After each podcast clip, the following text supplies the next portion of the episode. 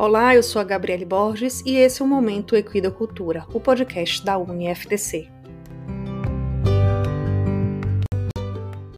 E hoje vamos dar sequência sobre algumas considerações em relação às instalações e o bem-estar dos equinos.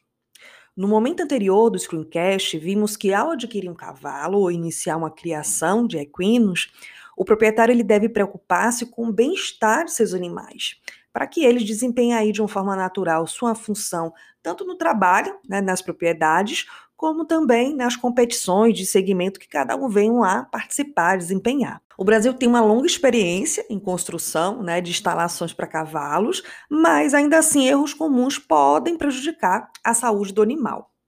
Um cavalo, quando ele é submetido a permanecer em locais inapropriados ou presos por muito tempo, eles tendem a ficar estressados, desenvolvem aí vícios de baia, que são estereotipias que evidenciam o desconforto e mal-estar do animal.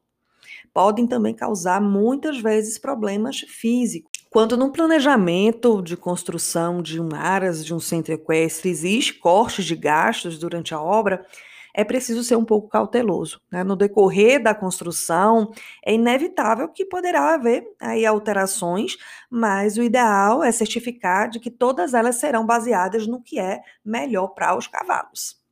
Afinal, gente, quando o assunto, principalmente, né, são cavalos de alto valor genético ou competidores, são eles que pagam aí as contas, né?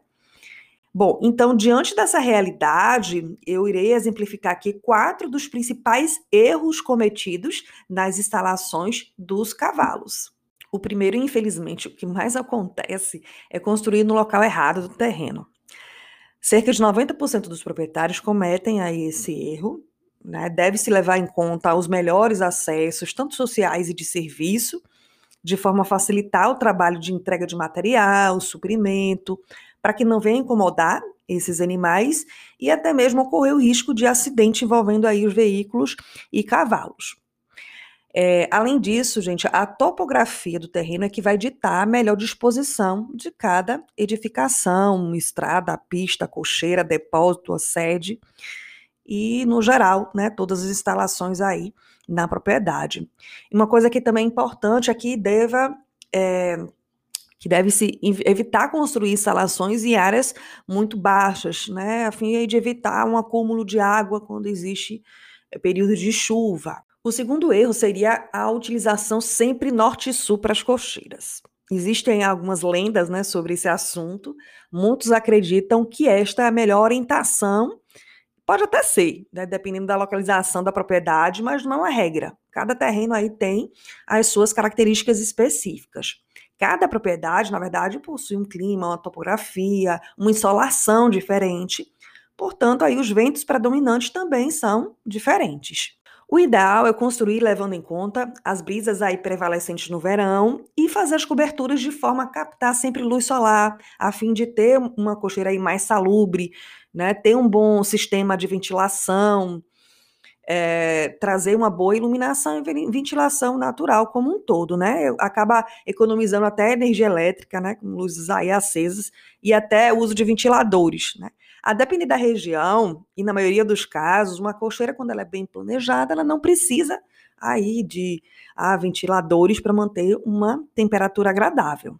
Em relação ao terceiro erro, seria subdimensionar as estruturas. Esse é um erro também muito comum, para aqueles que querem economizar dinheiro, né? A ideia é que diminuir a metragem, diminuir também o custo de obra. É, é uma ilusão naqueles que pensam aí em curto prazo. O pensamento é que se você tomar uns centímetros daqui, outro dali, não vai doer nada, né? No entanto, no momento que vai lá começando a roubar alguns centímetros daqui, outro dali, eles passam a ser metros.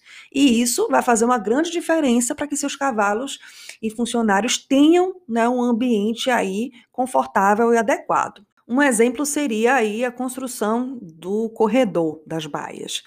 Né? Um amplo corredor ele permite que dois cavalos se cruzem ao mesmo tempo, permite que ele faça meia volta sem se machucar, que visitantes atravessem esse corredor sem ser mordidos, né, caso tenha animais com pouca sociabilidade, ou até mesmo outros cavalos passem na frente da baia sem levar aí mordida, coice, enfim. Esse é um exemplo. E por fim, o quarto erro seria em relação às escolhas de materiais inadequados. Né? Também é comum ouvir que esse ou aquele material é o melhor para construir instalações para cavalos. Mais uma vez, gente, não existe material, instalação perfeita. Existe aquela que é mais adequada para cada área, zípica, rancho, instalação equestre. Na hora de escolher os materiais, deve-se levar em conta o clima, né? mais uma vez, o local, a umidade, os materiais predominantes na região, né? E o orçamento também disponível do proprietário, né? Para gastar aí com os acabamentos. É importante verificar a manutenção, a qualidade, a durabilidade e garantia do material que vai ser adquirido, seja para cobertura, porta de baia, divisória, parede, tudo isso. Bom, apesar dessa lista não abranger todos os equívocos né, cometidos na construção das baias, cocheiras, ela evidencia o quanto é necessário um planejamento mais profissional. O ideal é que exista um tempo de maturação aí, pensando sobre todo esse processo. Né? E como cada também sacrifício acaba afetando os animais, a fim de obter aí, no final, instalações adequadas e que atendam a todos os seus objetivos da criação. Bom, pessoal, finalizamos aqui nosso encontro. Fiquem atentos ao próximo episódio do podcast. Acessem o texto base. Não esqueçam também de marcar presença lá no encontro síncrono da disciplina com o professor responsável. Até a próxima.